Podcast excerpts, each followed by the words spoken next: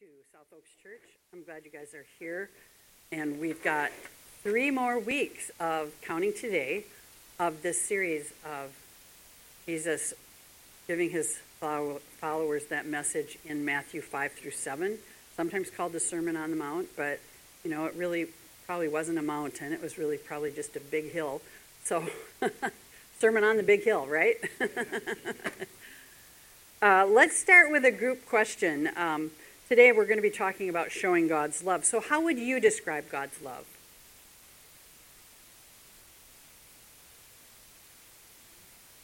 Faith through faith. Tender. Caring and kind. Everlasting. Praise God for that one, right?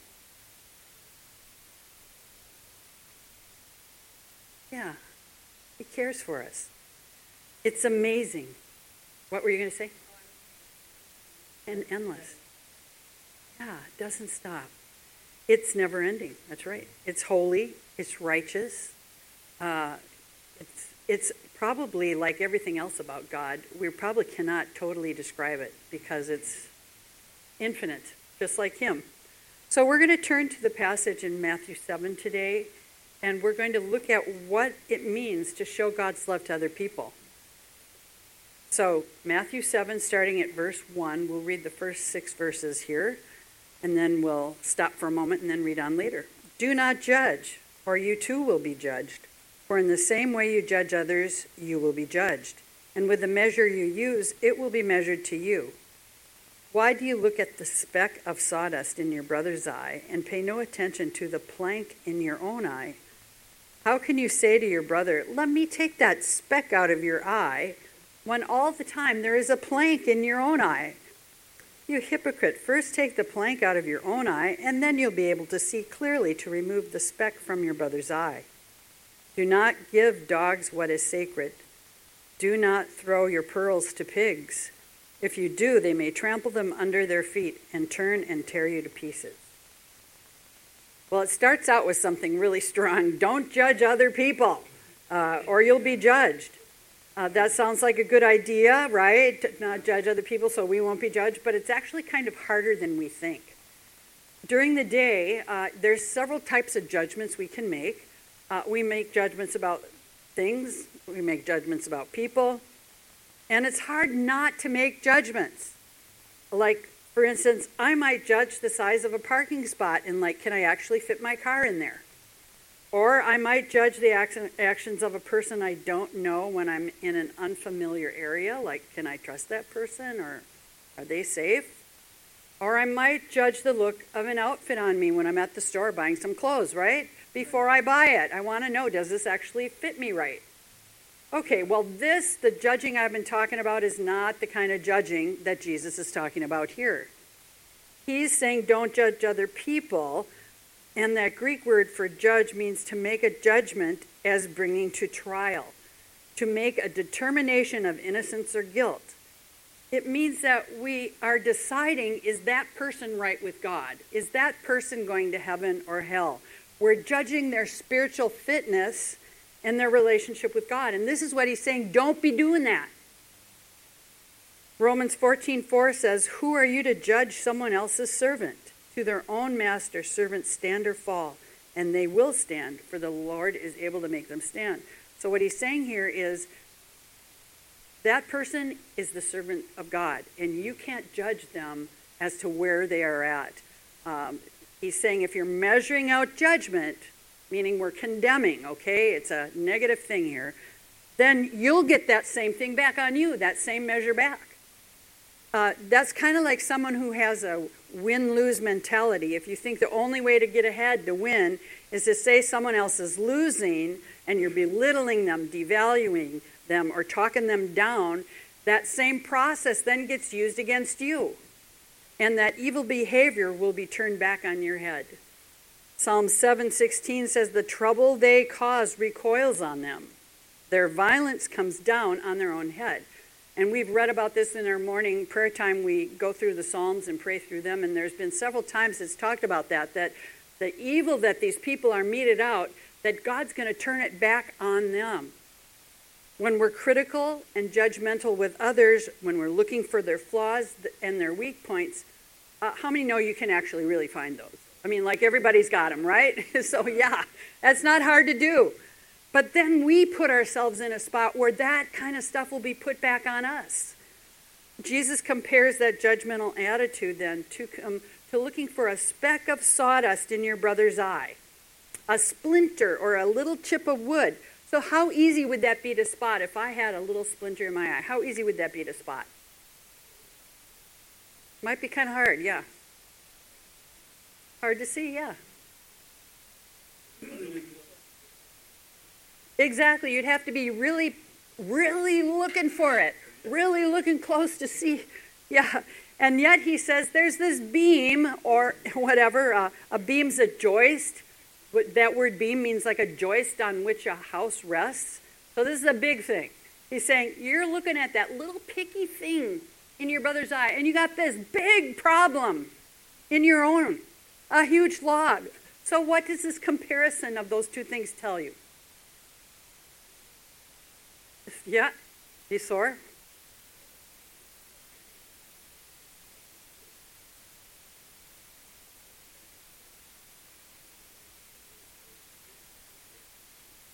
Yeah. Yeah.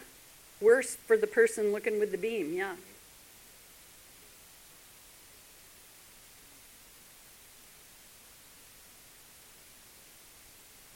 Yeah, well, in, in this in this part they aren't anyway. Yeah.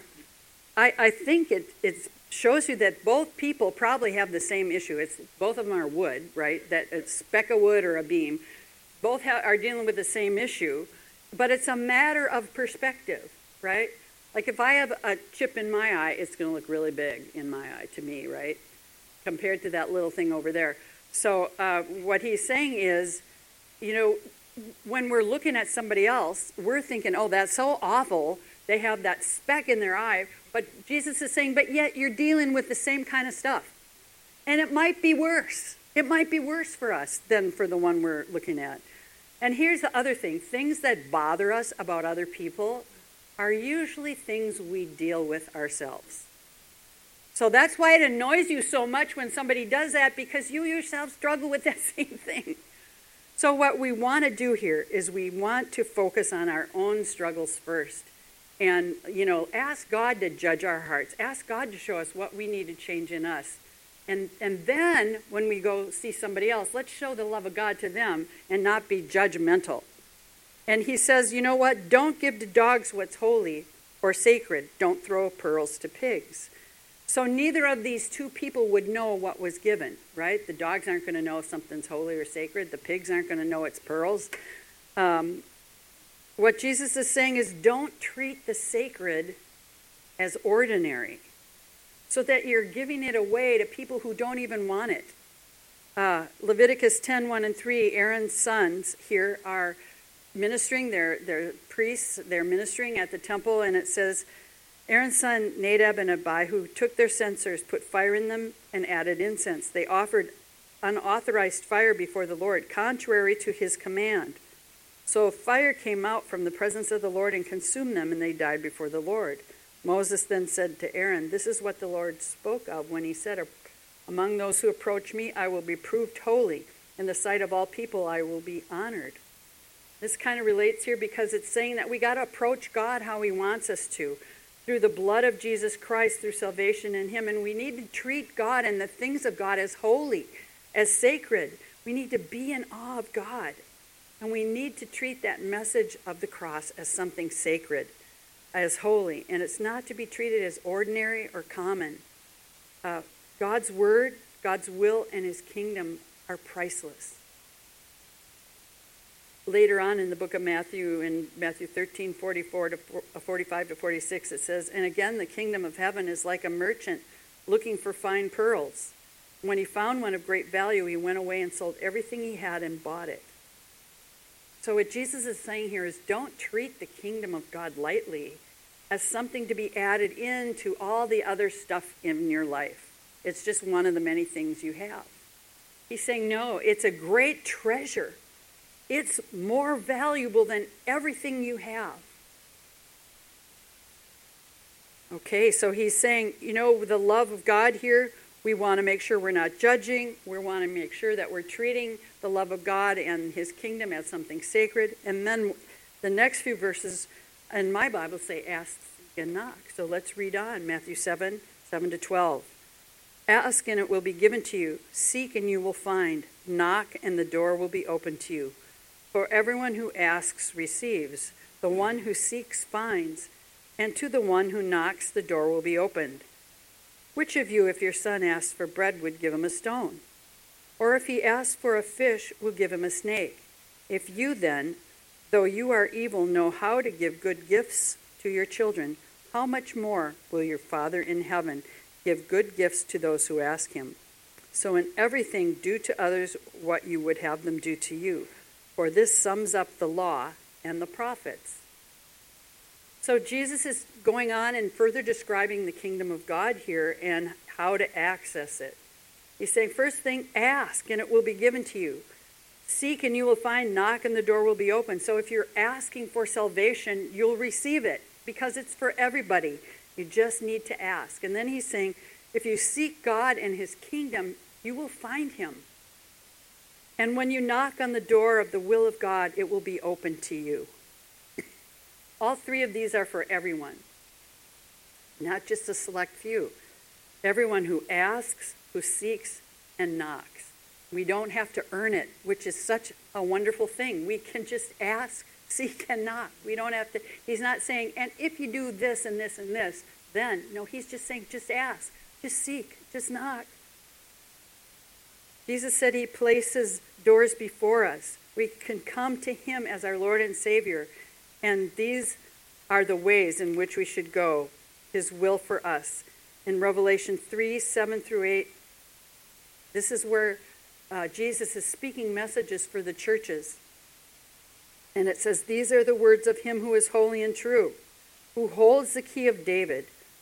And Jesus is speaking this. When, what he opens, no one can shut. What he shuts, no one can open. I know your deeds. See, I have placed before you an open door that no one can shut. I know you have little strength, yet you have kept my word and have not denied my name.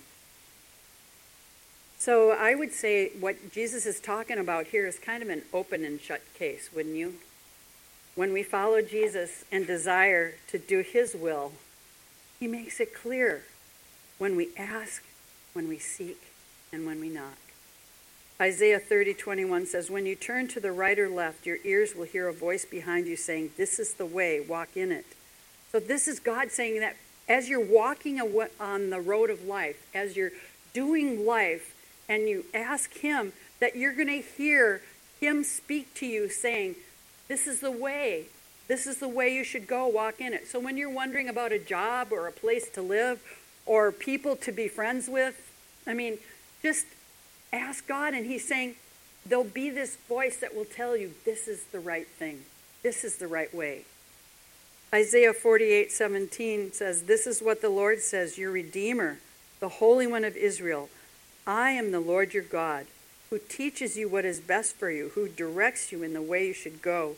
So, as we're reading the Word of God daily, as we're reading the Bible each day, which we need to, because just like with physical muscles, if we don't use them, what happens if we don't use our physical muscles? You lose them. They start to atrophy. So we want to be working out each day on our physical muscles, but also we have faith muscles inside of us, uh, in our spirits, that need to be exercised as well. We need to daily be reading the Word of God. And then He will teach us what's best for us through the Bible, through our time spent with Him praying and in His presence and He will then direct us in the way we should go. The next three verses there, verses 9 through 11, show us how much God cares for us when we ask. It talks about when asking for good gifts and Father's giving good gifts. And it says when we ask for God's good gifts, He'll give them to us. So, what is that? What are God's good gifts? Salvation, love. The, the baptism of the Holy Spirit. Protection and provision. Ministry, yeah, we could keep going, right? There's a lot. Patience, yeah. A lot of that. Yeah, now now that that's one that's hard, but yes, that's a good gift from him. If we have patience it's because God is helping us with that. That is so true. Um, also, deliverance from the attacks of the devil. You know, when when it's not part of God's will, and we pray for protection from that. Yeah. Jesus compares the willingness of earthly fathers to give good things to their children. And he's saying you don't substitute something bad or something that's lacking. If you're asking for bread, you don't give them a stone. Now, that would be kind of hard, right? I mean, you couldn't do anything with that. That would not uh, sustain you, that wouldn't fill your hunger. He's saying, just like the fathers want to give good things to their children, so your heavenly Father wants to give good things to you uh, when you have a need no matter what kind. I mean, we could go on and on, but spiritual, physical, financial, whatever it is, whatever your need is, we can have faith in our Heavenly Father to provide that for us. Like uh, we had uh, a few weeks ago, Matthew 6:33, but seek first His kingdom and His righteousness, and all these things will be given to you as well. What that says is when we're following Jesus Christ, when we're, you know, the ask, seek, knock, when we're doing that, when we're seeking God, when we're seeking His will, it, he says all the other stuff gets added to you. Everything you need will get added to you. So uh, we don't need to worry. We can know by what it says in the Bible that God will provide. I think we're good. And my God, it says in Philippians 4:19, will meet all your needs according to the riches of his glory in Christ Jesus. Now, how many needs does that say he's going to meet of ours? Is there anything that's not in that? Do you have a need that God can't meet? No. It says he'll meet all our needs according to the riches of his glory in Christ Jesus. And this verse has another, the, these verses here in verse 12. It has another one of our sayings. Remember how we said that there's a lot of sayings from this that we have in you know, that we use. And this one is from the Bible. It says, Do to others what they, you would have them do to you. What do we call that? A golden rule. yeah. Did you know that was actually from the Bible? Okay, good. Because uh, that's a good thing to know. We need to treat others the way we wish to be treated, right? With love, patience, patience, there we are, compassion and gentleness. We need to use all of that, the love of God, to uh, treat others. And this comes after the verses about being a good father. Um, and to be godly and righteous, we need to show God's love to other people. Jesus said at the end of that that this sums up all the law and the prophets. If you take all that's in the law and all that the prophets have said and came up with one statement that could sum up everything because what that is about is our relationship with God. And he's saying if you could sum it all up in one statement, it's that we should love the Lord God with all our heart, soul, and might, and love our neighbors as ourselves. Galatians 5:13 and 14 says, "You, my brothers and sisters, were called to be free." But do not use your freedom to indulge the flesh. Rather, serve one another humbly in love. For the entire law is fulfilled in keeping this one commandment love your neighbor as yourself. So he's saying, you know, all that stuff about don't murder and don't steal and don't do all that negative stuff, don't, don't uh, desire something else someone has. He's saying it can all be summed up in one thing to love your neighbor as yourself when we're loving God and following Him and we're loving other people as much as we love our own selves, all the other stuff's going to take care of itself because our desire is to love others the way God loves us. That term love, you can't love God if you don't love your neighbor, is what he's saying. He's saying, you know, you say you love God, but you're not showing love over here. Mm probably a problem over here with do you really love God? Because if you really did, if you really wanted to serve Him, if you were doing that ask, seek, and knock about His will and your relationship with God, that means that over here, how I'm treating other people, I'm going to be showing God's love to them. I can't do one without the other, right? It's, it, you know, if I really love God, I've got to love other people. And if I love other people, it means that I had to love God first.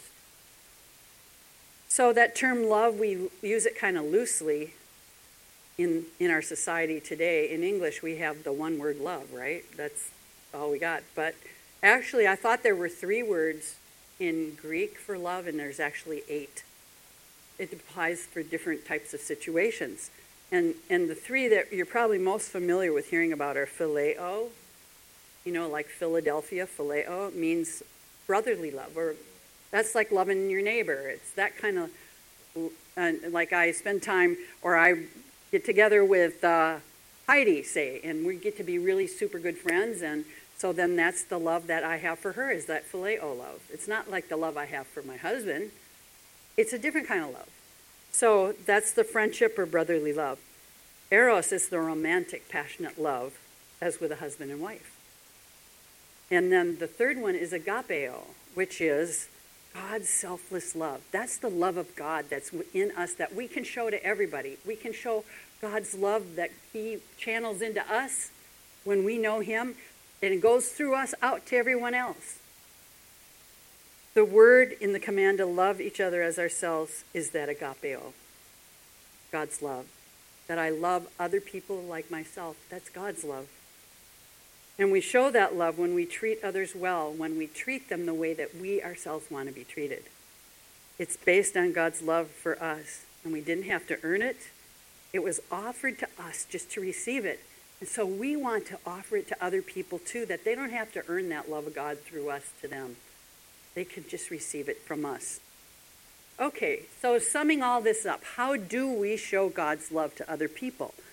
Well, the first thing we have to do, as we've been talking about, is we have to actually ask Jesus to be our Lord and Savior and submit our lives to Him because the things that Jesus asks us to do are only possible when we surrender our lives to Him, when we have that power of the Holy Spirit within us, enabling us to do the things, enabling us to have patience, enabling us to show love.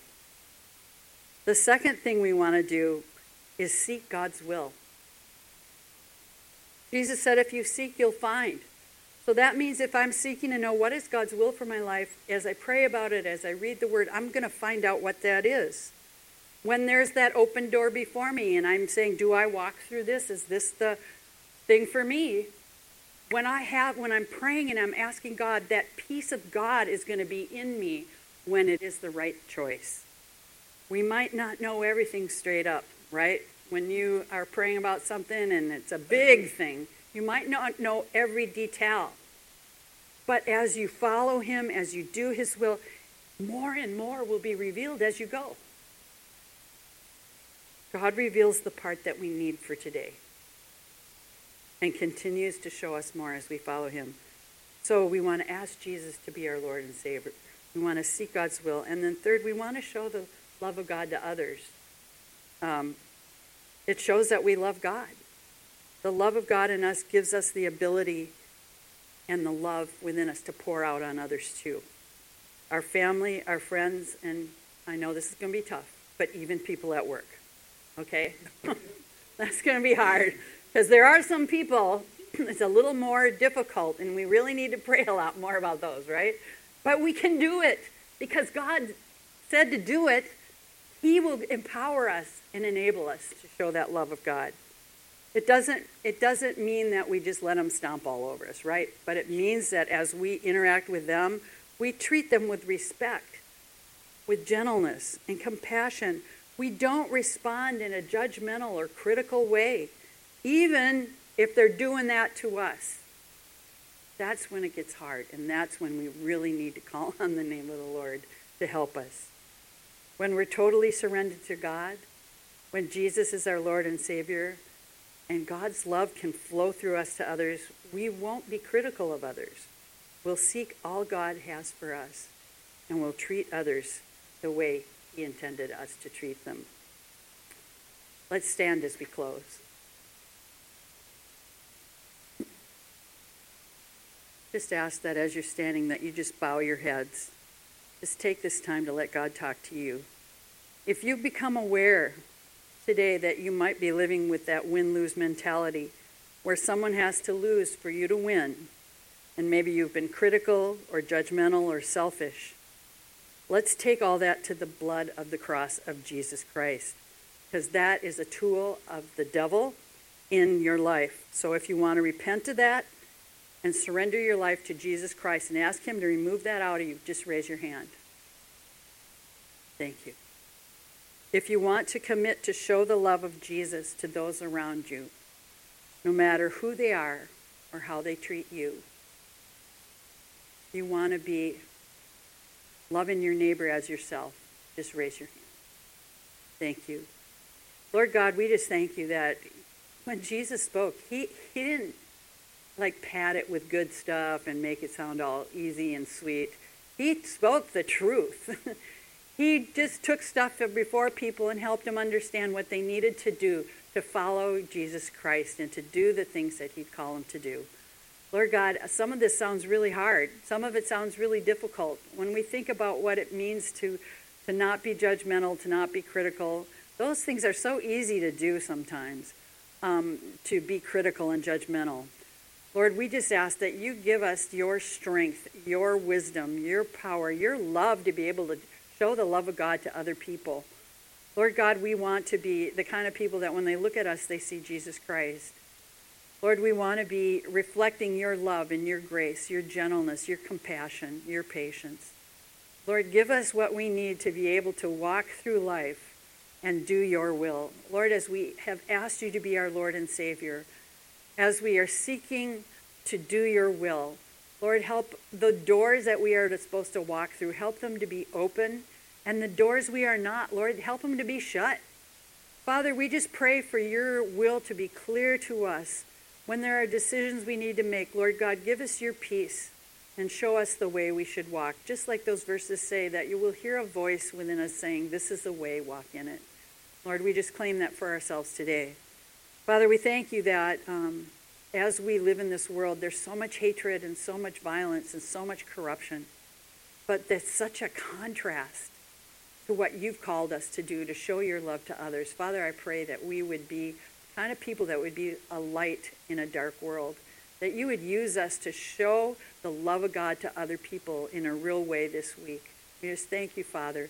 And fill us up, Lord God, from the top of our head to the soles of our feet with your power, your presence. Saturate us in the Holy Spirit.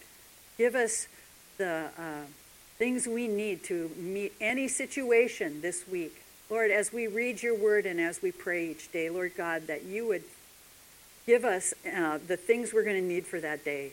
Prepare us for the situations we're going to encounter so that when we encounter something that's difficult, Lord, we can just relax and trust you and ask you for help and get through it. And we just thank you, Father, for all you're going to do through us in Jesus' name. He who's the blessed and only sovereign, the King of kings, the Lord of lords, who alone has immortality, who dwells in unapproachable light, who no one has ever seen or can see, to him be honor and eternal dominion. Amen.